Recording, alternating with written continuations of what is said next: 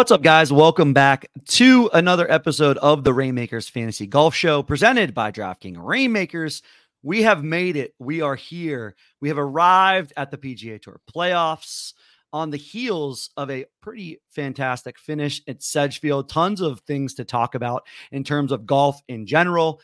Uh, a few quick notes before we dive into the details of today's show. One, this will be the only show that we do this week. So, going to be a little bit of a longer show. Going to do some screen sharing. Going to do a mix of the Wednesday and Monday show in this episode, alongside a good friend of mine, and as always, my co host, Mr. TJ Lasik. TJ, how's it going this week? How's it going Monday? Uh, this Monday morning, how was the weekend? Yeah, weekend was good.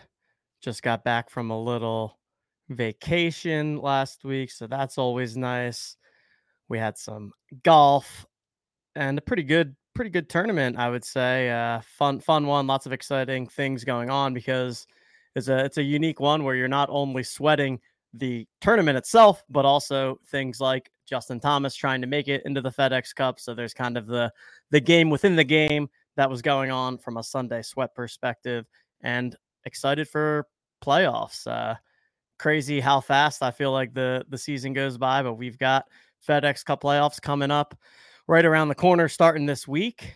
And then right after that, heading on into into football and we'll have some some more coming on our our reignmakers football stuff in the near future so yeah good stuff all around and uh pumped to hear all of your takes on the playoffs and what we should be thinking about from a reignmakers point of view these next couple of tournaments yeah, let's do the general golf conversation before we dive into Reignmakers. First and foremost, uh, Lucas Glover with an absolutely fantastic week. Started the week off 112th on the FedEx Cup points list.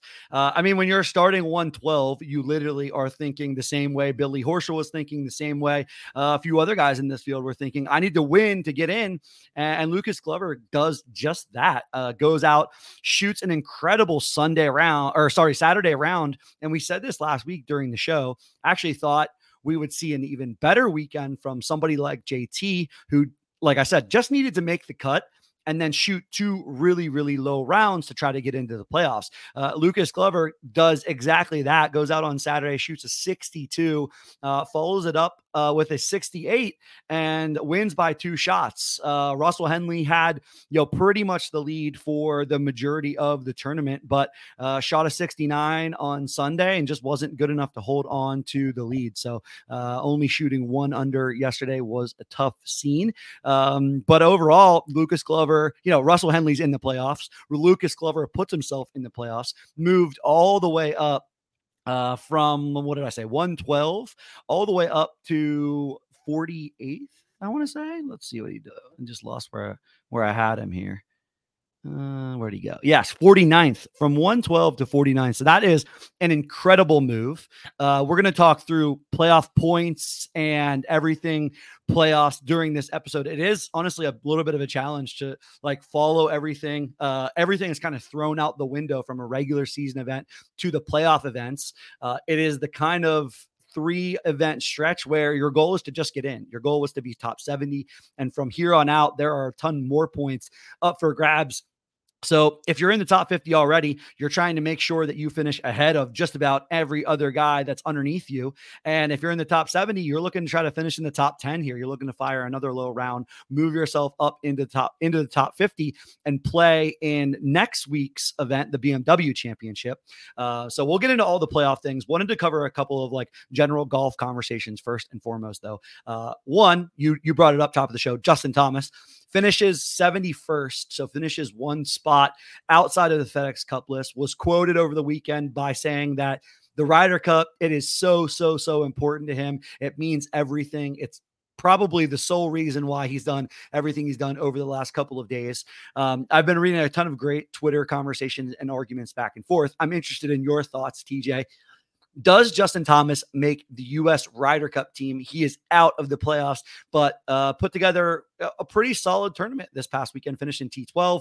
Does he make the U.S. Ryder Cup team? And in your opinion, should he make the U.S. Ryder Cup team? I'm glad you phrase it that way because I think that I have different answers for both. I think that he should not make the team with the way that he's playing and the way that he has played overall this season. But I think that he will make the team just because he is Justin Thomas. And I think he will be one of the captain selections. And you know what? I mean, who am I to say if he should or shouldn't, right? Like if you yeah, if you're looking at how are people playing this year and right now, he has not played well enough to be on the team. But if you're looking at how people have played over the past 5 years or even only the past 2 years, then he quote unquote should be on the team. So I I, I think they end up taking him onto the team. I also think when it comes to, you know, something like the Ryders Cup, it's it's not just about like pure golf, right? There's a lot of team camaraderie elements to it. There's a lot of, you know, it, it, in golf you don't get the the quote unquote locker room type of type of things that matter like they do in team sports. And uh, I think for those reasons that Justin will find his way onto the team. And you know what? Maybe I'm talking myself into he should be on the team after uh after I just said all of that out loud. I actually, I, am gonna, I'm gonna interrupt you because I, I was gonna frame it this way for you because I think it's a very interesting framing, right? And uh, yo, before before we do just that, I will say shout out to some of the loyal listeners that are out there to this show. JM from the dentist chair from Sergeant Stogie, uh, Poker Pro Eric in the chat, top, talking about Bryson DeChambeau. We're gonna get to the 58.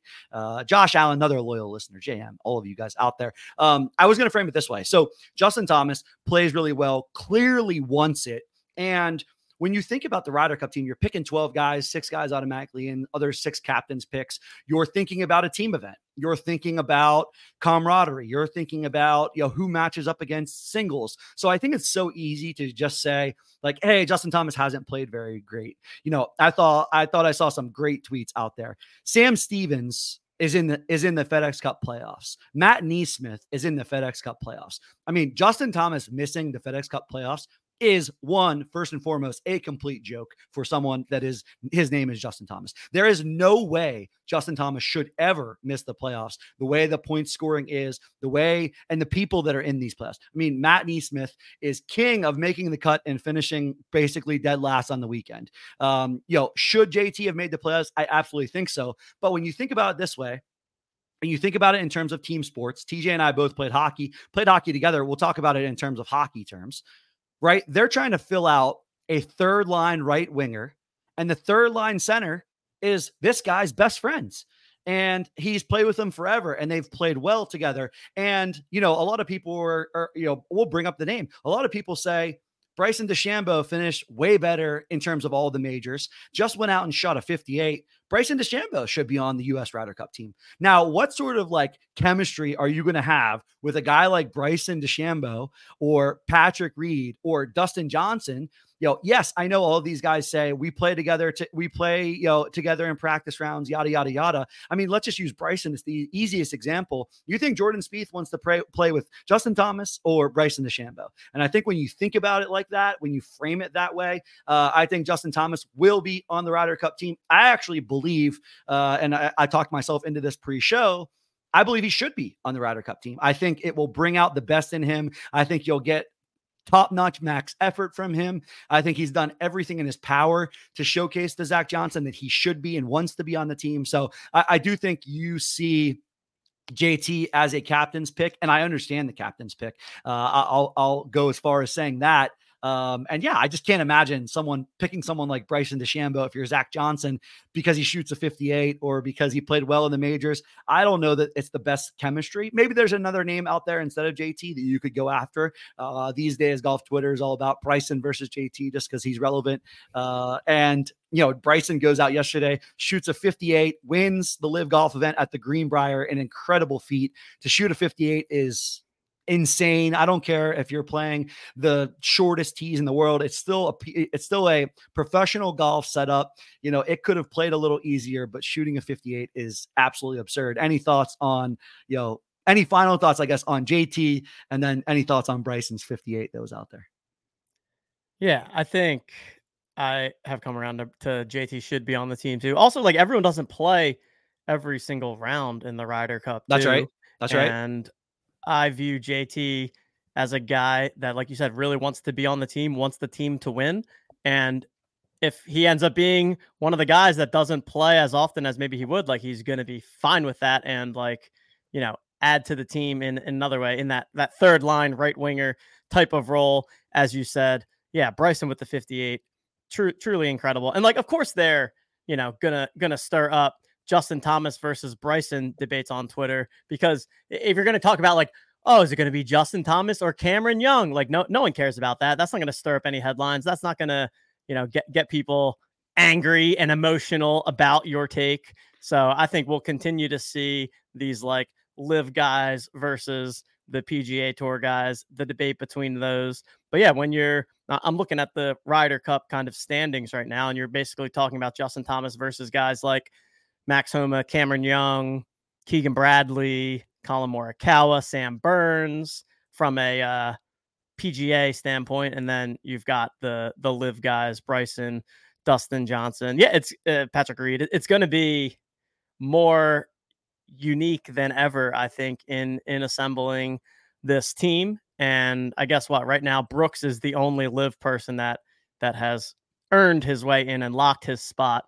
So will they go ahead and pick any other LIV players? I think is a interesting question. I mean, I'd probably put Bryson on the team just because I think that also adds some some flair to the event in general. So I think there's there's value to that as well. But uh, yeah, Bryson certainly playing some good golf out there, and it was it was kind of cool that he made that absolute bomb on 18, where it's like, okay, wow, he's about to break 60, and it's like, nope, he's going going for the full on 58, just hammering in like a 50 footer or whatever that was.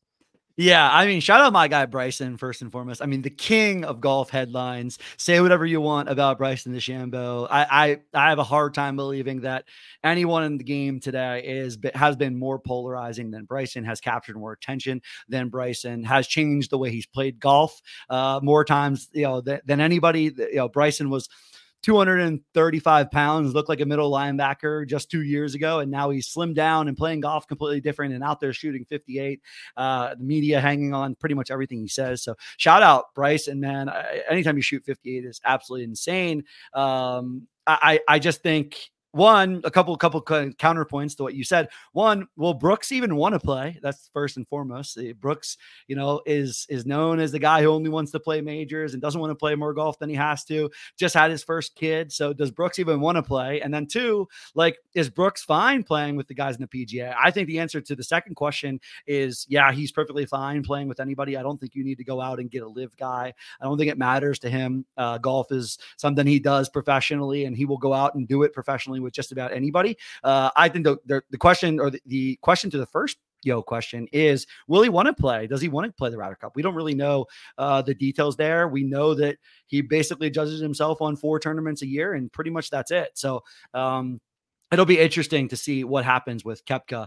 Um, but yeah the, the DeChambeau 58 is is astronomical, is incredible, is awesome to see, is, is great for golf, and frankly, is great for LIV. Uh, I know we, we don't talk ton of LIV because uh, there, there's no fantasy related to LIV just yet, but um, who knows what 2024 is going to bring.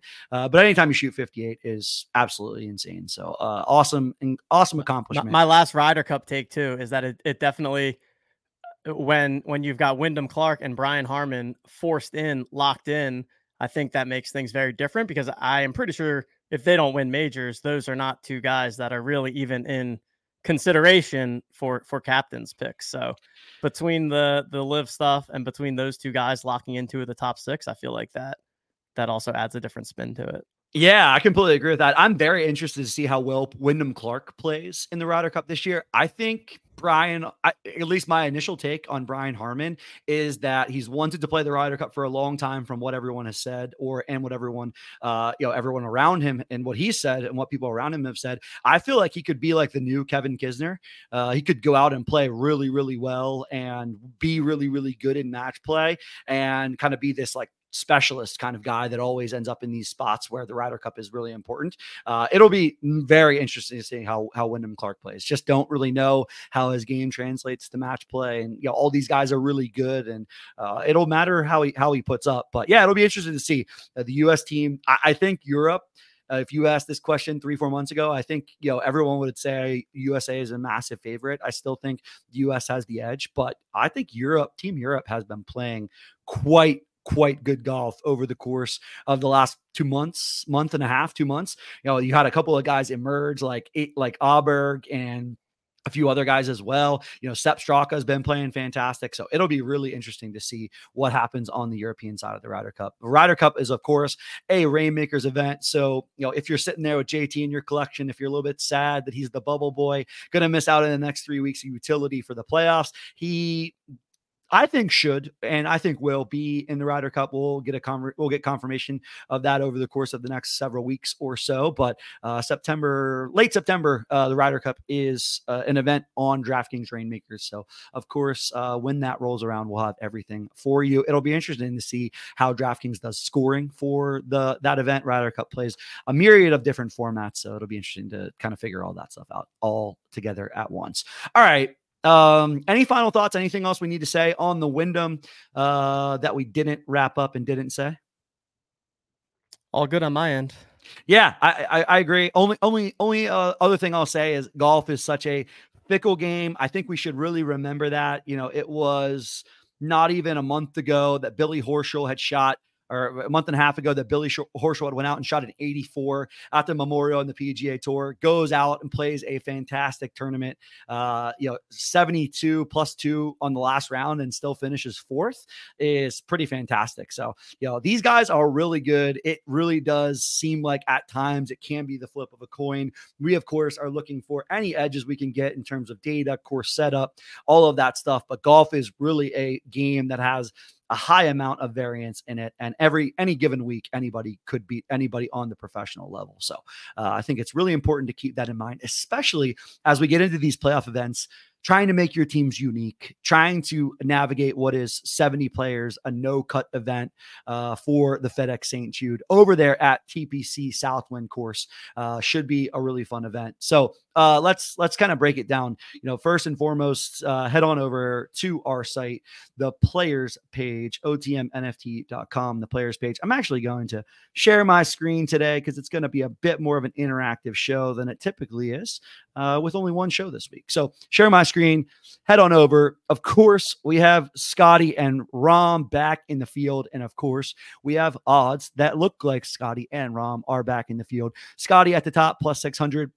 Rahm plus 800, Rory plus 850. Uh, let's start at the top where it is uh, probably pretty apparent for anybody out there that Scotty, Rahm, and Rory, the three best players uh, on the PGA Tour right now, the three guys who've had the best seasons this year, they come in one, two, and three uh, in terms of rankings. So, uh, uh, TJ, I'll just kick it over to you. Who do you like and why do you like them? Because I think it's pretty easy. You could clearly like all three of these guys. Uh, only one of them made the cut last year uh, at this event when the pl- when the first playoff event was 125 guys. So that is a change this year. They've gone from 125 uh, all the way down to 70, and it'll be a no cut event. So who do you like at the top, and uh, why do you like? Who was it? who was the one who made who made the cut? Rahm, I believe, uh, finished T seven or something like that uh, last year at this event, uh, where Rory and Scotty, I believe, both both ended up missing the cut. Got it. The thing I'm looking at says otherwise. Mm. I, oh. I am looking at Fantasy National. I see Scotty in 14th, Rory T12, and Rahm oh, with a blank. But I don't know. WGC St. Jude history. I don't know if I'm looking at something different. Uh, possibly. Uh, W. Mm, maybe maybe that but, could be the case. I'm looking. Uh, either way, while we do that, give us your take. I'm going to make sure we get the right data here. Yeah, yeah, yeah. I mean, my take is definitely that you cannot go wrong with any any of these guys. I expect all three of them to perform, and and think it's highly likely that they all finish in the top ten. I I've got Scotty as my number one on the list this this week. I think the the putter has been evening out a bit the past couple of of tournaments. He's at least not like losing infinite strokes to the field with the putter and has even been, you know, gaining some slight strokes here and there in his past couple of finishes. He's still, you know, everything except for the Open Championship. Since May, he's finished in the top five in every single event. and you know, I think there's got to be a, a, little a little bit of fire in Scotty of he's sick of playing so well and and not getting that win. So I, have got Scotty at the top of my list for all of those reasons. Just going with the incredible ball striking there as as my number one, and then oh man, it's really tough to pick between Rory and Rahm, but I think I'm going to go with Rory as as my kind of kind of one A here. I've got him as you know he's finished in the top six in this event in three of the last five years. Definitely has again someone who who's always rising to the occasion in the tougher fields. But like you could also say the same thing about Rahm. So it's really splitting hairs when it comes to the three of them.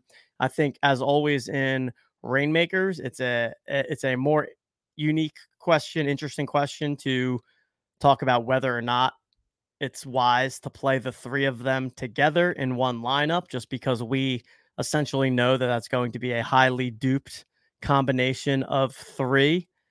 And, you know, I, I'm usually against it, but I think as we get into these events where the fields are a little bit smaller and there's a little bit, a little fewer options to choose from, I, I think it's okay if you have the the luxury to put them all together. But in general, I, am typically in favor of the strategy of if you've got each of them in your collection to diversify a bit and, and maybe use them as your captains across different lineups as opposed to to stacking them on top of each other. But so clear that that they're the three best golfers in the world, the three best golfers in this field. And if you have them in your Reignmakers lineups, you're certainly clicking them on in adding them to your captain spots, and uh, uh it's just it's just a, a, bummer for me that I've been kind of Scottyless all season in Reignmakers, and and that has really limited my upside in so many of these tournaments. So if I could could turn back the clock, I would have bought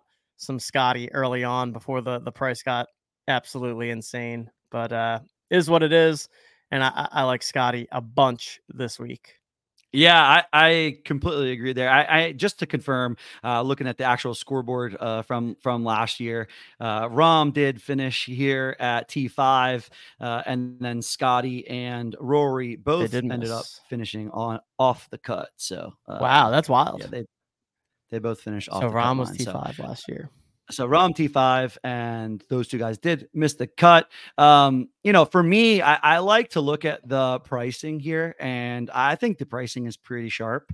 Uh, Scotty, in my opinion, as you so well said, it really has just been the putter, right? Like the question is so singular in does the putter show up or not? And when we talk about like the putter showing up, we don't even need him to really gain with the putter with how good he has been. So Scotty to me clearly uh 1A uh and yeah, I think the one B decision, Rory or versus Rahm, is so damn close. It's pretty hard to make a call. If if a player Rory shows up and a player Rahm shows up, I bet you they finish in the top five, uh, and they're battling it out to see who wins. It comes down to a shot or two, um, and I, I I do think they're clearly the best three. I probably would play them together in terms of reignmakers. Um, I think it's just like you know, it's just the the quote unquote GTO, not overthinking it. You can get yourself in so many different spots. So I would just play them together and get a little different uh, in four and five. And I think yeah. it's pretty easy to get different in four and four and five. Uh, when you look at this board, I mean, there's so many things to like. Uh, I zoomed in a little too far, so you can't see names. Let me zoom, back out here. Um, you know, you're you're coming down this list: Cantlay, Schauffele, Hovland, Hatton, Morikawa, Fleetwood, Finau. I mean, there's there somebody out there is probably going to look at history and see Tony Finau uh, has played really well here, and of course history kind of lines up, and maybe this is the event that he turns it on, right? Whereas you know, you and I, we've been following Finau pretty closely. He, he's been pretty, I've been pretty down on Finau. So, you know, I, I, think it's a pretty easy spot to just say, I'll get different in at least one of the, you know, last couple spots I have in my lineup.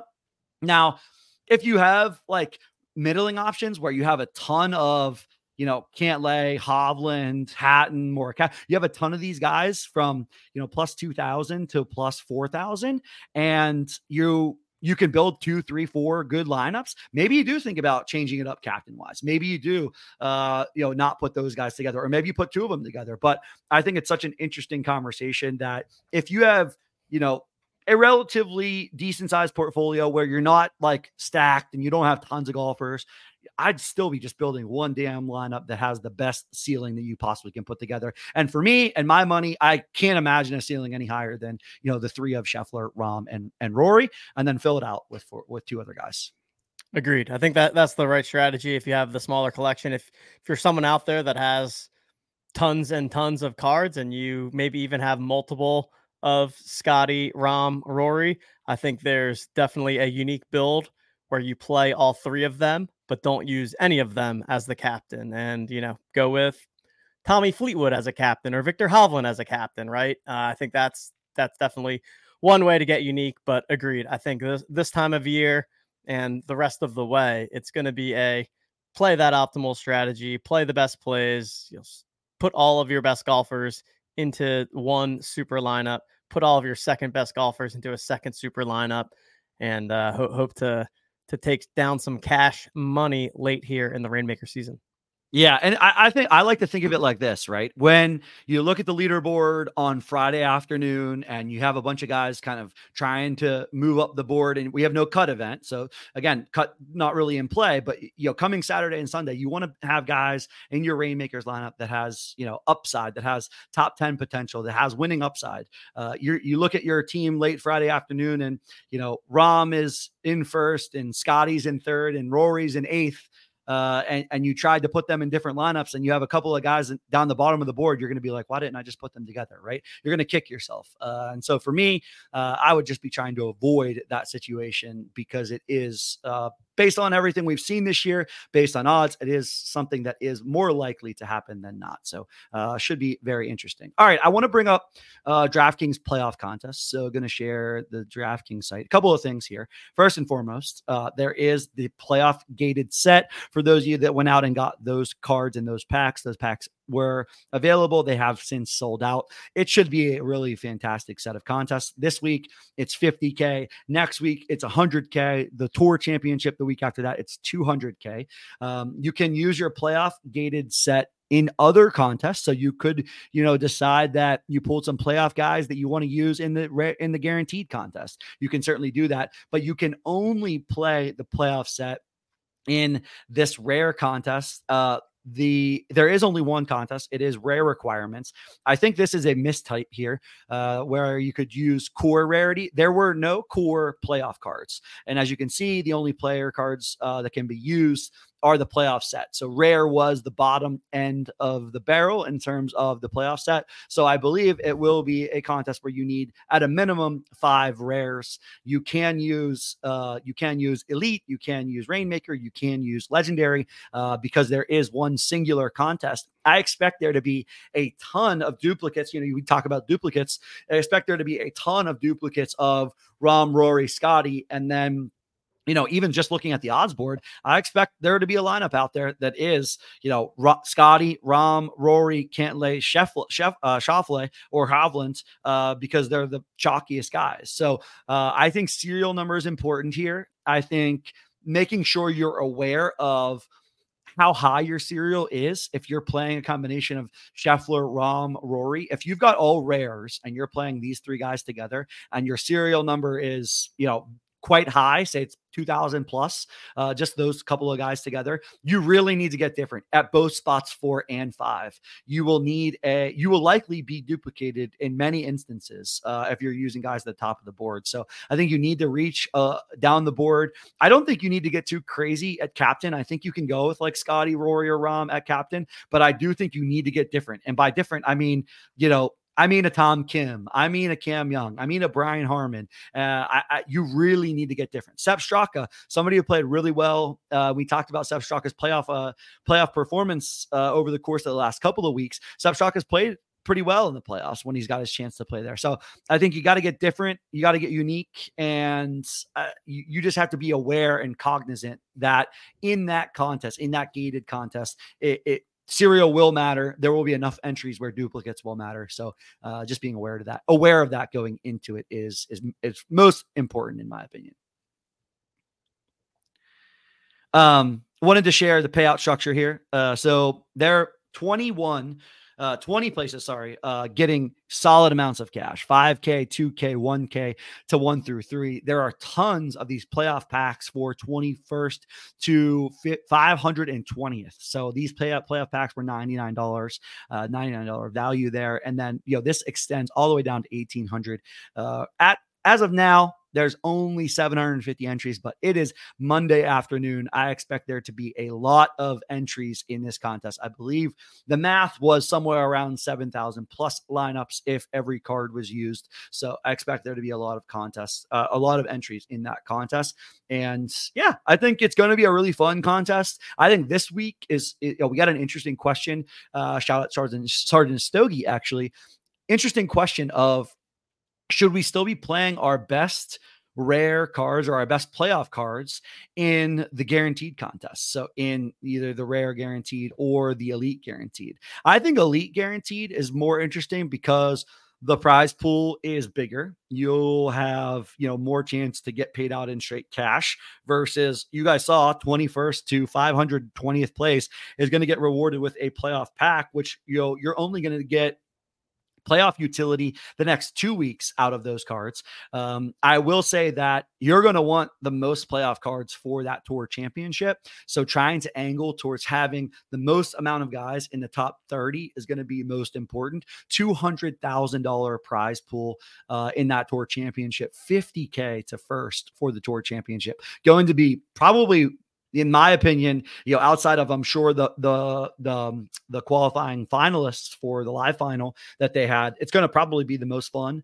uh, DraftKings Reignmakers event of the season. So, uh, really looking forward to that one. But I do think you want to be thinking about your buys now uh, because there's going to be a guy or two that are in like spot 30 to 50, 30 to 40 that plays well this week, that rises, gets into the BMW, that plays well and gets into the top 30. So, um, you know, think about those buys, think about that opportunity to buy, sell, play the marketplace. And uh, yeah, it should be a fun, fun next three weeks in terms of FedEx Cup playoff. Uh, did you buy any playoff packs, TJ? You you into the playoff contest? Or are we sticking with you sticking with the guarantees for now? I did not get any playoff packs. So I'm I'm sticking with my guarantees. I'll be I'll be grinding the rare guaranteed contest as my my primary go to, and putting all my all my best cards into that one. Yeah, I, I, think you know. So for somebody out there that you know is intrigued, that might be listening to this, one thing that I noticed and that I've been doing uh, in in the last week or so since the playoff contest were announced, you know, I've been thinking about how do I get at least a lineup in in each one of these contests. So, you know, when you start looking at pricing, you can build some solid middling teams for, you know, less than a 100 bucks at certain times. Now, should you go out and do that? Not not suggesting that you should, but in my opinion, I do think that there are some solid deals to be had on the marketplace. Uh, prices have definitely gone up. Last week, when I was looking at Scotty, Rahm, and Rory, they were cheaper. Unfortunately, I did not pull the trigger on any of these three guys. I do think you'll probably need, you know, at least one or two of these guys in your lineups to take home that top prize in terms of what happens in, you know, next week at the BMW and the final week in the Tour Championship. But there are some really nice prize uh, uh, prices out there on some guys that I think have a great chance to not play, not just play this this week, next week, but also play in the Tour Championship. So uh, if you're out there putting your playoff lineups together, definitely take a look at that. Take a look at some pricing. And somebody, like I said, somebody in the top 70 this week that's ranked 55th or ranked 58th, maybe like Hideki Matsuyama. And yeah, as mad as Hideki made me last week with that miscut, uh, expecting him to play pretty well at Southwind, where iron play is important, where approach play is paramount. Hideki, you know, pretty unlucky last week. I think he could be a nice riser uh, that plays this week, plays well, plays and gets into the BMW championship, and then possibly plays pretty well there and gets himself into the tour championship. Uh, we are going to see prices on these assets rise as they find themselves in the top 50 for next week and as they find themselves in the top 30 for the tour championship. So to me, I think that's something to keep in mind. Uh, wanted to make sure we showed that, highlighted that, and uh, hit on it because it's a it's a three week grind here for PGA Tour guys, and it's going to be a pretty fun, pretty fun set of events. Um, all right, well, let's dive into more into Southwind. Um, you know, we talked about the top of the board. You know, this middle middling set to me is in hindsight, I think where you're going to need to make the right decisions. And I, I, really like a guy like Viktor Hovland. I think Vic has played really, really good golf all year long. I think, you know, to see Cantlay and Schauffele with better odds than Vic kind of makes sense to me. But overall, I would say that nobody's game is in better spot than than Hovland. Took a nice little break uh, over the course of the last week, week plus. I think he's been on vacation, so he saw some cool stuff on social media from him, and I think he's coming in really charged up. You know, I, remember that the winner of this FedEx Cup is going to take home $18 million. It is, you know, a incredibly lucrative uh, amount, you know, lucrative you know, set of dollars to play well over the course of the next three weeks. So I really like, you know, Hovland Hatton is another guy we've talked about on this show quite a bit. Uh, probably no better ball striker that I can think about other than Hatton right now. Uh, just playing incredibly well, and the numbers all make sense for Tyrrell. Uh, those two guys are definitely probably probably the biggest two guys on my radar outside of the top three. Uh, and, and a little sad to say because I thought Cantlay would be in that mix. Uh, I bought uh, some Cantlay earlier in the year and just hasn't panned out. Maybe he pans out in the playoffs, but I definitely expect Hovland Hatton, Hatton to play a little bit better, and I'd be a little bit more comfortable with them than Cantlay this week. Any takes uh, from you, Teach, in this like middle range, middle to top end range, yo, because we only have 70 guys in the field. I'm thinking, know, plus 3,000 and up. Agreed on Hovland and Hatton. I think that they've kind of been my favorites throughout the entire season in in that general like second tier of golfers, and and I'm not not changing that up today. Tommy Fleetwood, also somebody who's just been in in great recent form and, and playing really well. So I I do like him a bit, although I, I don't know the, these formats are necessarily the greatest for him, but but still like Tommy there. You mentioned Tony earlier in the show. Are, are we back on the Tony Finau train? One one good weekend and we're back, or or, or is that just the bias of we have Tony in collection, therefore uh, our eyes just gravitate to him? Yeah, because, I mean, I think yeah. it's definitely a little bit of confirmation bias for me. It, I'll tell you one thing: it, I've not been more tilted by two guys other than Hideki Matsuyama and Tony Finau. Seemingly can't play well together. Don't have you know maybe it's maybe it is data. Maybe the courses that Tony plays well at you know, you know, Hideki doesn't play good at and vice versa. But man, they have been freaking so tilting for me all season long. Uh, it's been more Tony than Hideki as of recent. Uh, but no, Hideki really, really crushed me this week. So it, it's been a massive struggle to get them right. I think you know, you, you, think about Southwind, right? If you think about, you know, I personal, my personal recollection of Southwind was 2019, I believe. DJ went out and shot 30 under, like some astronomical number, beat the field by 10 plus shots or something like that. I remember vividly watching it. I remember how easy it looked for DJ. He was hitting those little baby cut drives. He was hitting short wedges into these par fours that all play like between 390 and 440 450 where you get 100 125 to 150 a ton and he was just hitting everything so close and i think those are the kind of courses where Finau grades well where he can play well where if he hits driver you know the way he knows and the way he can hit driver he's going to have wedges and short wedges and short irons into these greens. Of course it will matter does the putter cooperate? Um but yeah, I think uh, w- when Tony needs to make birdies and you're sitting, you're looking, staring at a birdie fest, I'm more comfortable playing Finau than when you're, you know, needing to grind out pars because he just doesn't make enough putts to grind out pars. His short game's not good enough to grind out pars. When he's chipping around the greens, he's hitting it to 10 feet. And, you know, you're to miss 10 footers, you know, 30, 40, 50% of the time, depending on, you know, the kind of putt you have. So I- I'm more on Tony this week than I've been in recent weeks. So, uh, yeah, whether that is my portfolio portfolio telling me that I'm on Tony or, or my, my, head or my heart, uh, sort of both on Tony this week. What do you think? I feel like you've been pretty good at sniffing out when Tony's going to be a fraud and when he'll when he'll play well. So I'm more interested in your take here than anything else. Uh, it, it's tough. I mean, I, I have got a rare now in the collection as well, so I'll definitely be playing him. He'll probably even make his way into my my top lineup. I don't I don't feel the greatest about it, but for all the reasons you just said. I mean, Tony's still an elite golfer when you you zoom out longer term here. So I I prefer the Hovlands and the Hattons and Fleetwood as well that I just mentioned. But I, I think it's fair for Tony to be, you know, r- right in that mix there and and above some of the the people that are below him in odds. So yeah, I, I think you know Tony is Tony just expect that you're likely to go through some level of frustration at some point during during the week when you got Tony in your lineups with uh, just you know some of these putts that he's missing. Like you said, it's uh it's a bit of a pain, but yeah, don't don't mind Tony at all. And then we've got a big group of golfers in this 30 to 1 plus range. Pr- probably the largest that we've seen from like 30 to 1 to say 50 to 1 there there's yep. a lot of it's massive a lot of options in that range and it gets a little dicey i think here and and here's where you know when i'm looking at the underlying stats there's not really any one golfer that sticks out above the rest in that range so i think it's well, well a of course it's about who you own in your portfolio and not but you know henley i think has been playing some good golf so I I like him a decent a bit at that 40 to 1 kind of range. Hideki, man, Hideki had a rough go.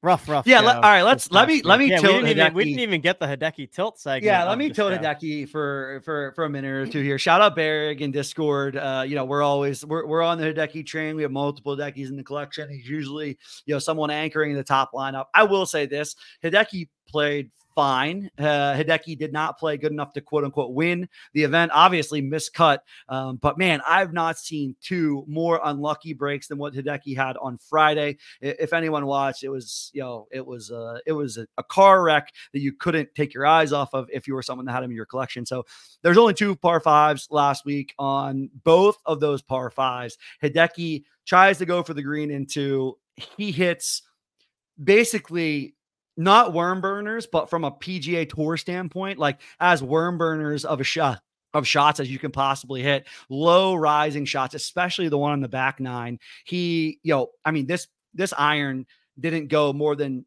six, seven feet off the ground. Truly insane. He buries it right into the face of a bunker. The back nine shot, you couldn't even see the ball. The ball was so buried in the sand, he couldn't locate it. He actually needed to call rules official over. Um, and, and you're watching this, and he had just made uh, a birdie previously. He was coming back from having this happen on the front nine where he made double. He makes a seven. He's literally a shot off the cut line on a par five, where if he just makes birdie, he needs one more birdie to probably get in, probably make the cut.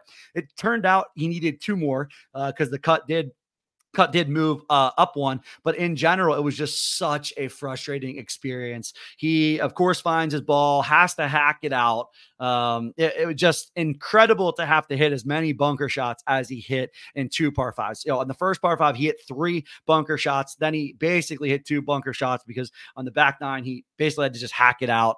The ball came right off the bunker into the collar, uh, ends up making bogey. Uh, and to make seven and six on the two par fives is, you know, I can only imagine how he felt. I felt frustrated. I can only imagine how mad he would have been. Uh, it was funny to see some of the, you know, social media around Hideki. You know, it, it had been coming out positively, and he was pretty much his stoic self, uh, not going to get too high or too low from a Hideki standpoint. But I, I mean, he had to be absolutely boiling inside. I had Hideki captain in my elite gated that actually cashed without a captain. Uh, Cat Min cash for 75 bucks. So that's how pretty solid the team was. Had Henley, had Poston, uh, just was a solid, solid team. Just couldn't, couldn't, couldn't kind of hold it together with Hideki. And then had another team that was probably even better in the rare gated. Uh, didn't have H- Hideki captain, had him as my core that I played up, uh, but it had Glover, it had Poston, it had Henley captain. So um, it was it was real it was really really tilting week and uh, it was uh, I, I, would be remiss it was my son's birthday anyone following me on twitter it was my son's birthday uh, on sunday we had his kid party and i was fully anticipating being you know sort of on my phone watching the kids play but it was so easy with no captain to just completely log out not even not even sweat the contest. Only looked at uh, who ended up winning, and then caught all the PGA Tour highlights Sunday night. So uh, yeah, the Hideki tilt last week. it was funny. I was in Discord and I had to like check myself. I was like, I'm actually mad. Firing messages in Discord, and yeah, that's what happens in PGA Tour golf and fantasy golf sometimes. So, uh, pretty tough, pretty tough swing for Hideki. I think plus four thousand is just a little too too high on him or sorry too low of a number on him a number on him especially like in terms of outrights. I don't i don't hate him for golf uh standpoints but i just think like i'll take this week. I'll take Sepp Straka, I think, over Hideki. Um, I just don't know that Hideki's fully there. He did putt really well. It was awesome to see him putting pretty well. Uh, and he was making a ton of those like six to 10 footers, which, you know, typical Hideki misses a good bit of those. So to see him make a good bit of those was, was, was pretty, was pretty good to see. So uh, I'll still have Hideki in one of my top lineups this week. I'll still be on that Hideki train, but um, yeah, hopefully he can just bounce back. I, I think I like Straka and I think I like Henley both over Hideki this week. I just think that they're playing a little better golf. This range is really big, as you said. Uh, I think so. So let's let's talk about it in terms of lineup construction because I'm interested in your take here. Like if you had Rahm, Rory, Scotty, whoever we name your captain, doesn't matter, and you were going to say, I want Hovland, right? We know Hovland's going to be popular. Every Hovland card is going to be in play. You, know, you want to go, you want to skip Cantlay Schauffele, you're going to go Hovland. How different do you need to get? Do you need to go as far down as, you know, uh, you know, Hideki? Or do you need to go further down? Do you need to go to like Corey Conners, you know, someone that far down, a JT Poston who's been, you know, hotter than a firecracker? What, what's your take there? And like, are you, where are you comfortable that like, if I'm duped, I'm duped, but I'm probably not duped that many times? Yeah, I think definitely getting into the the Hideki Straka range should be totally fine there. Uh, I I don't don't have any issues there, and you know, l- looking beyond Straka, it it gets a little rough. You mentioned Corey Conners, don't mind him. Whenever I mention Corey Conners, I feel like I always, in the same breath, mention Keegan Bradley, so yep. I don't mind him. Uh, Lucas Glover playing well coming off of the the win last week, so I don't mind him. But for the most part, I you know, if you've got one of those lineups where you're jamming in those top 3 studs, you don't want to like punt it away on yourself by by trying to throw like you know Emiliano Grillo in there. I, I know he, he's, he's wow, one boys there. You're gonna choose my guy Grillo of of all guys. throwing throwing your guy there. Jeez. So yeah, if I if I was was stacking up, I'd I'd pick from one of the guys that's 40, 50 to 1 or better and and add out that lineup. And I think not too much risk of of being duped at that point, or at least not being duped multiple times. So it feels feels like the right range to me. And again, feels like once you get to above 50 to 1, it's it's a little dicey in terms of is the you know is the optimal elite winner really going to have a Siwoo Kim or a Denny McCarthy. Of course, of course, it's possible, but um, I'm I'm mostly looking at the the top of the board for those lineups, and then reserving some of the more off the wall stuff for the pack parties or or whatever other contest that you're playing in guys i mean it's hard for me to sit here on this show as the host and like hear tj talking so much smack about my guy emiliano grillo because the two lineups that tj has built for me all year long are my best two scores of all of Reignmakers. They're two $500 scores. We are going to build uh, a lineup that i do put into uh, the top event this week from an elite gated standpoint or an elite guaranteed standpoint. But i will say this TJ is going to get a choice. Brian Harman or Emiliano Grillo oh, is wow. going to be the captain of my oh, baby. team this week. Uh, I, I, think the the Grillo hate is is not is not exactly warranted. Uh, I think he's one of the better ball strikers. I think he's one of the better approach players. I think his name is so unfamiliar that like he's gone under the radar. He's played incredibly good over the course of the last. I'm like, looking at his numbers now, and he, he does um, look pretty good. Yeah, I mean, it's hard to. Yeah, you know, of course there are better golfers than Emiliano Grillo in this event But go look at the go look at the leader. I mean, heck, we had the leaderboard up. Look at the leaderboard from last year's event. You know, you go to the top of this leaderboard. You know, you got guys like you know, Will Zalatoris, Sepp Straka, Brian Harman, Lucas Glover, Tony Finau. Uh, guess what? Jon Rahm was in this field. Uh, Scotty Scheffler was in this field. Rory McIlroy was in this field. Yes, it was a completely different year of golf. Yes, golf is variant, but like, yo, these guys, and this is why I say this because I do think it is so easy to fall into that trap of like hey, the odds say they're the best guys. It's golf. There, there are going to be some surprises. There are going to be some guys that play really well this week. And I think trying to take some chances is definitely a way to go, especially if you're fortunate enough to be playing a lineup of Scotty, Rory, Rahm. You've heard us say it. We'll say it again. They're the three best players in golf. I probably, if I had them in my collection, I would just play them together that's what I would do. But there is going to be somebody like an Emiliano Grillo or a Brian Harman or, you know, uh, JT Poston that plays really well, that finishes in the top three this week or finishes in the top five. It's just how golf works. It's just the matter of playing golf. So while we can make as informed guesses and educated guesses as we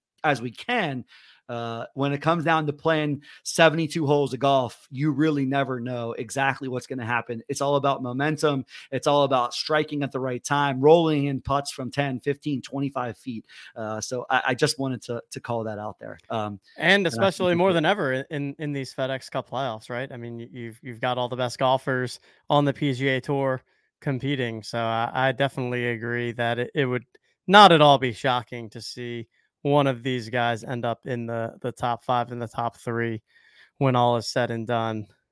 I'm sorry, right, gonna... Mr. Grillo. Apologies for the hatred.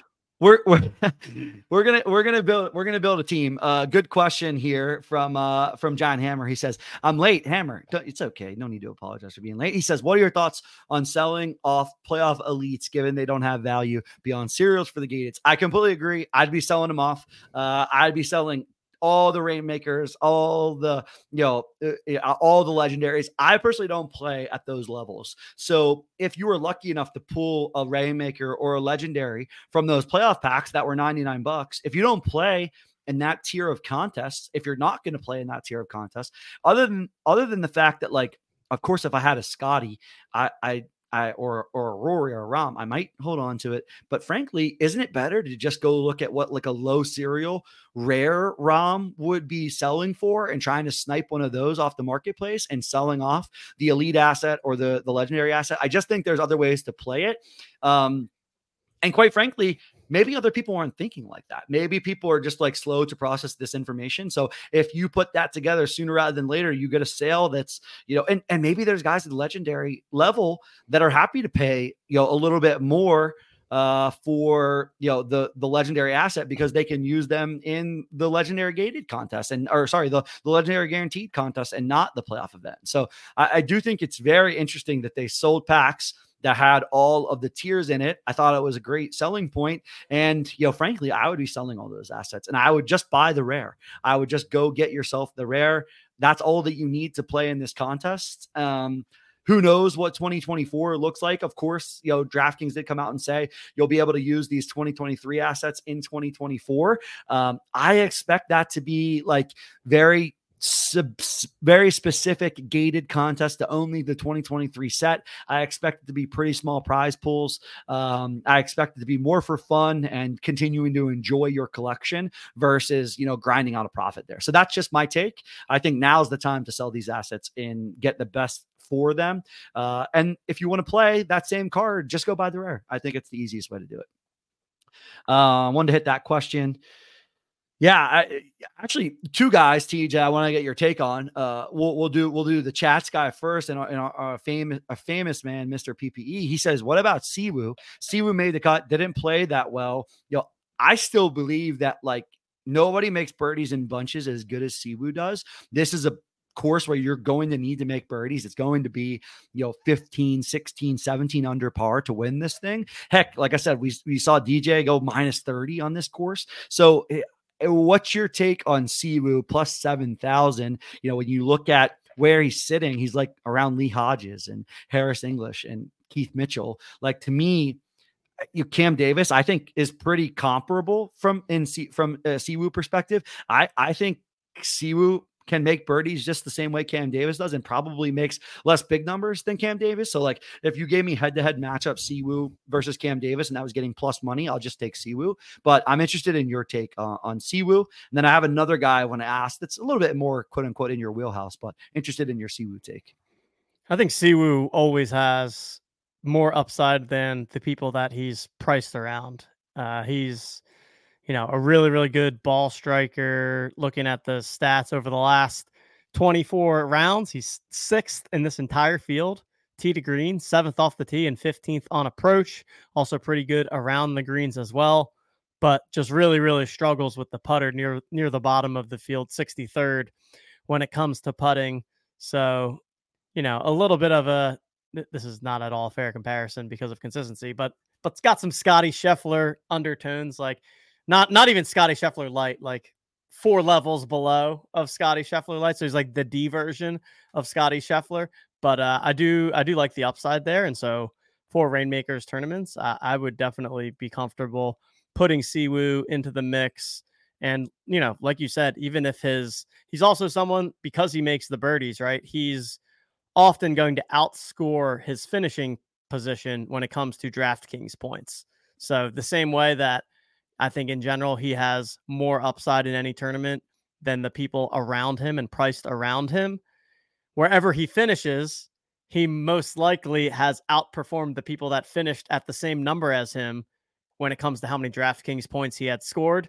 Because where some guys maybe rattled off five pars, Siwoo made three birdies, got a streak, and you know made one bogey and one double bogey. And so from DraftKings and thinking about it that way, you definitely get that that built-in upside, and he's going to score you the fantasy points, which is what we're all looking for in in these games. So I I, I do like Siwoo. Like it. Uh, I think we'll have a very similar take on this next guy, but I'll just let you give the take. I'm very interested in the flop lag that is Denny McCarthy. Denny McCarthy in DFS last week was the most owned guy uh, in some of the bigger tournaments. Ended up missing the cut, uh, missed it barely had a chance to uh, uh, make the cut. and missed it on the number. Um, interested in what your take is on Denny McCarthy at a course like uh, TPC Southwind, where birdies are out there and somebody uh, has probably the hottest putter on the PGA Tour all season long. So interested in what you think on Denny. Oh yeah, not not even the hottest putter all season long, but for a couple of years now. And you know, De- Denny is like on one hand a completely different profile from Siwoo as a golfer, but they also have that same similar thing where it's like on any given week, they have a ton of upside, or it can just be a total flop. So where Siwoo is a great ball striker, but struggles with the putter, Denny, not so great on the ball striking, but the number one putter in the field. And so both of those things can lead to to really strong finishes. And you know, you see it with with Denny's last five rounds where he's got three top 10 finishes, another where he finished T20, and then two missed cuts. And, and, a lot of times that's what you're looking at with Denny. I mean, I'm looking at his numbers all season long. he basically either finishes in the top 25, often even in the top 20, top 15, or he misses the cut. So, uh, you know, it, it's it's a unique one, but I, I always like Denny in these kinds of ranges too. In general, putting is the least predictable stat on the PGA Tour, but there's always exceptions to the rule. And again, he's done it not only this season, but for many seasons prior to this one. Like it's just Denny is better than most people at putting the golf ball and putting the ball into the hole. And at the end of the day, the point of golf is to get the ball into the hole as quickly as you can. So I, I like Denny as well. I think uh, you probably picked out, you know, two of my favorite guys in this range, and, and and in terms of upside, right, which is what we're looking for here. These are tournaments. A lot of them you need to get towards very high in the, in the field in order to cash for significant dollars. We're not talking about 50 50s or head to head double up kind of things here. So yeah, Siwoo and Denny I, I like both of them as upside plays that you can can mix into your lineups.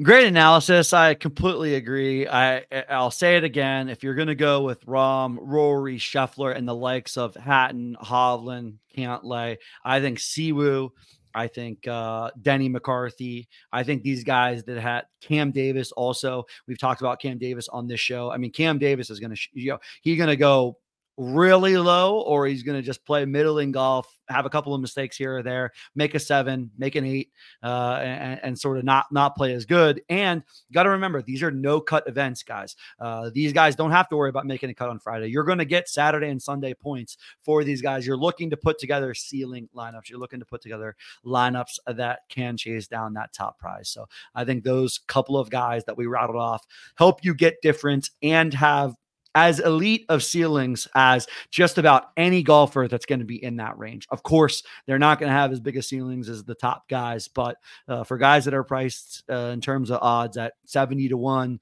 65 to 1, um, it, it's pretty hard to find guys with, with bigger ceilings than, than those guys. So, uh, yeah, I think I think that's quite interesting this week. All right. Any final thoughts you had before we build? Or what do you want to do, Teach? You want to build a lineup or you want to give us your winner? Uh, what, what, what you want to do? Are we only doing one or the other, or are we doing? No, nah, we'll do both. Let's do one first. Let's build the lineup first, and then we we'll got to give the people you're winner. So I mean, we'll that, do. We'll build a lineup, and then we'll do the winner.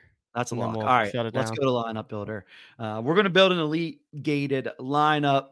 Um, we're going to remove my lineups from last week and we'll build at the top. So let's go to Elite. We got eight in play this week Finau, Harman, Matsuyama, JT Poston, Lee Hodges, Emiliano Grillo, Adam Svensson, Adam Schenk.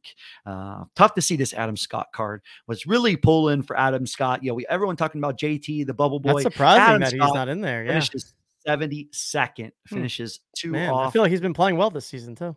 He really has. I think very interestingly, uh, in terms of like guys that play on the weekend have a big name in golf. He just never finished near the top of the board. No wins, only two top ten finishes. Uh, three now, I think, after last week's. I think he finished T seven there. Uh, so needed to finish in the top five in order to get himself in, and wasn't able to do so.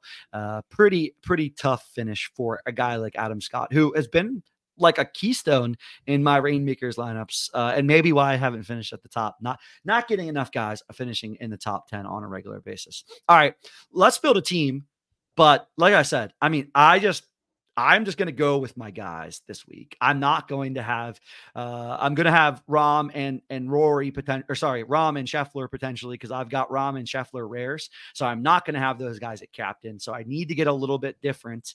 Um, and to me, I just think it's Brian Harman or Emiliano Grillo for me right now, and uh, yeah, that's where I am. But I want I want to see you. I, I, want you to build the team. Don't take uh, don't take my advice. I want you to build the squad. Like I said, TJ has literally built two of my top winning teams this year. So uh, yeah, I'm I'm interested. I'm here for what you want to do. I like Harman as captain. I think okay. we can start there. He's you know, obviously coming off the major victory, but even prior to that, was playing playing great golf. Won the Open, 12th at the Scottish Open, 9th at the Rocket Mortgage, second at the Travelers. So I think third last year here, 36 third, yep. the year before that. So yeah, I just I think Harman sets up really well here. Don't need to hit it a mile, uh, but Harman hits it far enough. He's going to have those short wedges. He's going to have those uh, shorter irons in. And yeah, if Harman puts like he putted uh, any anywhere near uh, like he putted at the Open Championship, I think he'll be in great contention uh, to win this thing this week. Yeah, and I mean Poston has been playing some playing some good golf. Uh, you know, I'm not I'm not going to go with Tony in this one. We're gonna we're gonna fade fade Tony again. All right, let's let's plug in the rares first. I mean, we're gonna plug Rahm and Scotty. Yeah, right? let's go Rahm and Scotty. Rahm and Scotty. So we got two decisions to make. I mean, yeah. So we got two to make. And you you want Gri- you want Grillo? No, don't. We don't have. We don't have to have Grillo. We, we I want the lineup you want, my friend. Mm mm mm. Ah, I feel like, ah, but we're talking about a lot of birdies, which is not the greatest for Hideki, and also like the no cut thing, not the greatest for Hideki. Poston, hold on, I'm I'm uh, Poston keeps like I don't know, my brain keeps going to Poston here. Let's let's pop him in there. I like it. Poston He's probably the probably the second best putter uh, right now in terms of the field. Yeah. I mean, Denny's obviously clear number one. I think Poston's probably two or three. If I look at putting stats, I, I you see guys like Hatton pop, uh, Eric Cole pop, but like Poston's right there uh, with those guys. I think his striking of the ball has been what to me has been such an improvement. Uh, I mean, his short game has been pretty good. Yeah, his all around game uh, looks pretty good. I JT Poston has been probably the uh, the biggest surprise in my collection over the course of the last month because all the guy does is finish in the top twenty, even top ten, uh, and runs down chances to win on Sunday. Yep, yep. So I like that. Yeah, you know, the, the more I think about it, I definitely am coming around to to the putter being important this week with the no cut, with the need to make birdies. You're going to need to make putts, and like it's just it's tough looking at Finau and Hideki because uh, two of the worst putters that that you can imagine. And it's funny because typically Grillo used to fall into that category, but Grillo's actually been putting the ball fantastically all season long. I mean, he's it looks like over his last like 12 or so rounds, he's only lost strokes putting twice, and both of those times it was less than a stroke putting. I know I, yeah, gut reacted a little negatively towards him earlier on the show, but I, I'm going to go against my own advice now that I've taken a little bit of a deeper look. Somebody that I've, yeah, I mean, he's 15th overall in the field in strokes gained total. Really solid everywhere. His biggest downfall is around the greens which in this tournament is probably the thing I'm willing to sacrifice the most. And he's our guy. I mean, y- y- yeah, when you get to the playoffs, you just got to play your guys. So let's fire in Emiliano as the last player in this lineup. And I had this feeling that you were going to be like, all rattle off all that stuff and then be like, and Tony Finau is the guy. so I literally was like, I'm clicking Grillo now before he can even do this to me because I, I can't, I can't. Uh, I mean, t- Tony has honestly just, I have a personal vendetta against him right now because I, I, I love Tony. I've played Tony in DFS for years. And he was like the first one of the first Reignmakers cards I like made sure I got, and he just has stunk for me all year long. So here's the lineup. We got the two studs in Scotty and Jon Rahm. We've got some of our favorites in Harman, Poston, and Grillo rounding things out with the elite level. I think I think that's a nice one there. I think it gives a great balance of of insanely high upside, but also some unique nature in the build, uh, especially when you get to to Poston and Grillo. Yeah, I, I, I love the Harman captain here. Uh, you know, you got Rahm, you got Scotty. The Harman captain is sort of the key, right? We've said this, you know, time and time again. The captain is so important in Reignmakers. Uh, you're going to get four rounds this week, so you're not going to have to worry about that miscut. I think Harman as a putter, somebody that can just rally, make make a few birdies in a row, try to avoid bogeys here. Uh, so yeah, I, I'm really excited about this lineup. And to me, this is like even this is so far off the board that like I I'm not worried about duplicates at all here. You know, and it has two of Scotty and Rahm uh, and Rory. So, you know, I, I think you don't need to really go that crazy to get different and to get the guys that you really want in your lineup. Build, like we always say, build the lineup that has the biggest ceiling then talk yourself into hey is this is this different enough? Is this going to get duplicated? What are my serials? All of those things kind of come into play then but only then. Build the team that you the best team you can build. Give yourself the best chance to take down one of these top prizes and go from there in my opinion. All right. You know what's also great about this lineup Cupe? I can only imagine. The winner is in this lineup. Oh! Give it we've, to us. we've we've tried a variety of things throughout the season.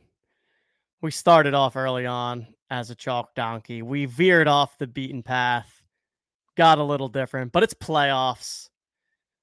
And I'm bringing out the chalkboard. this guy is due for a win. It's been too long.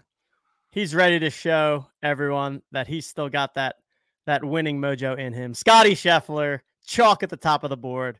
Going with him as my winner pick for this week. I, I feel like I've earned the right to do a chalky pick with some of the more recent ones, and I really do. I really do just love Scotty this week. I think he's gonna find at least a reasonable putter. He's gonna have a number of kick in birdies throughout the four days. And there it is, our winner pick Scotty Scheffler.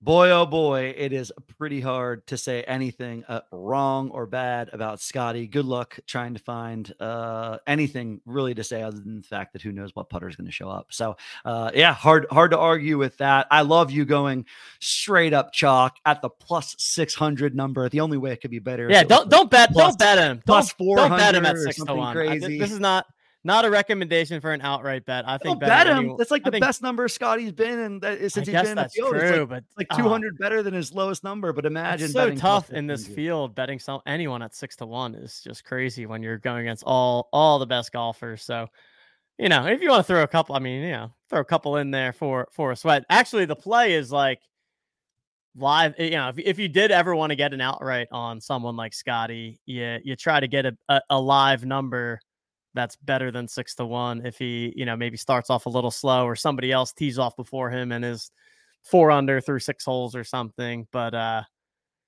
chalk, chalk, chalk. Scotty Scheffler starts off the playoffs with a W. That's my pick of the week. Yeah, I mean, such a good pick. So hard to go against. This was an awesome show. Our only show this week. I'm le- I was gonna I was gonna go TJ and I zoomed in, uh, no sh- no screen share, but we're we're leaving it like this. We're leaving the winning elite guaranteed lineup on the board with the winner, Scotty Scheffler. Uh, Brian Harman is going to have to finish second if we want this lineup to win, and Scotty wins because he'll be you know seven percent owned at captain. But uh, uh, yes, that'll do it for this week's show. Uh, that'll do it for all of the shows this week. Find me over there in our Discord. It's in the link in the description. Tons of great reignmakers chatter for both NFL and PGA uh, happening there pretty much 24 uh, 7 massive massive town hall for the OTM Jolly Joker people tomorrow, 4 p.m. Eastern in the Discord. We have so much to talk about tomorrow. Uh, trying to save TJ's voice on shows like this because he's going to be uh, talking up a storm tomorrow. Plenty to give to you all as football season approaches. Um, yeah. So, any other questions? Get on over in the Discord. Shoot me a message. Uh, the community over there is top notch. Uh, I'll be looking for Barrick's state of the contests as those come out. Uh, make sure you get your playoff lineup submitted. Make sure you get these uh, uh, lineups submitted. Remember, it's probably the last three really, really fun weeks. Uh, chances to win massive prizes in Reignmakers as we have the three playoff events. So uh, get your collections in order, make the right sales and buys, and uh, uh, plan to see you all somewhere near the top of the leaderboard. That's for sure. TJ, any final words for the people before we get them out of here? Go out there, get that money. You heard him. Get that money. Talk to you all on Discord. It's been real. See you later all.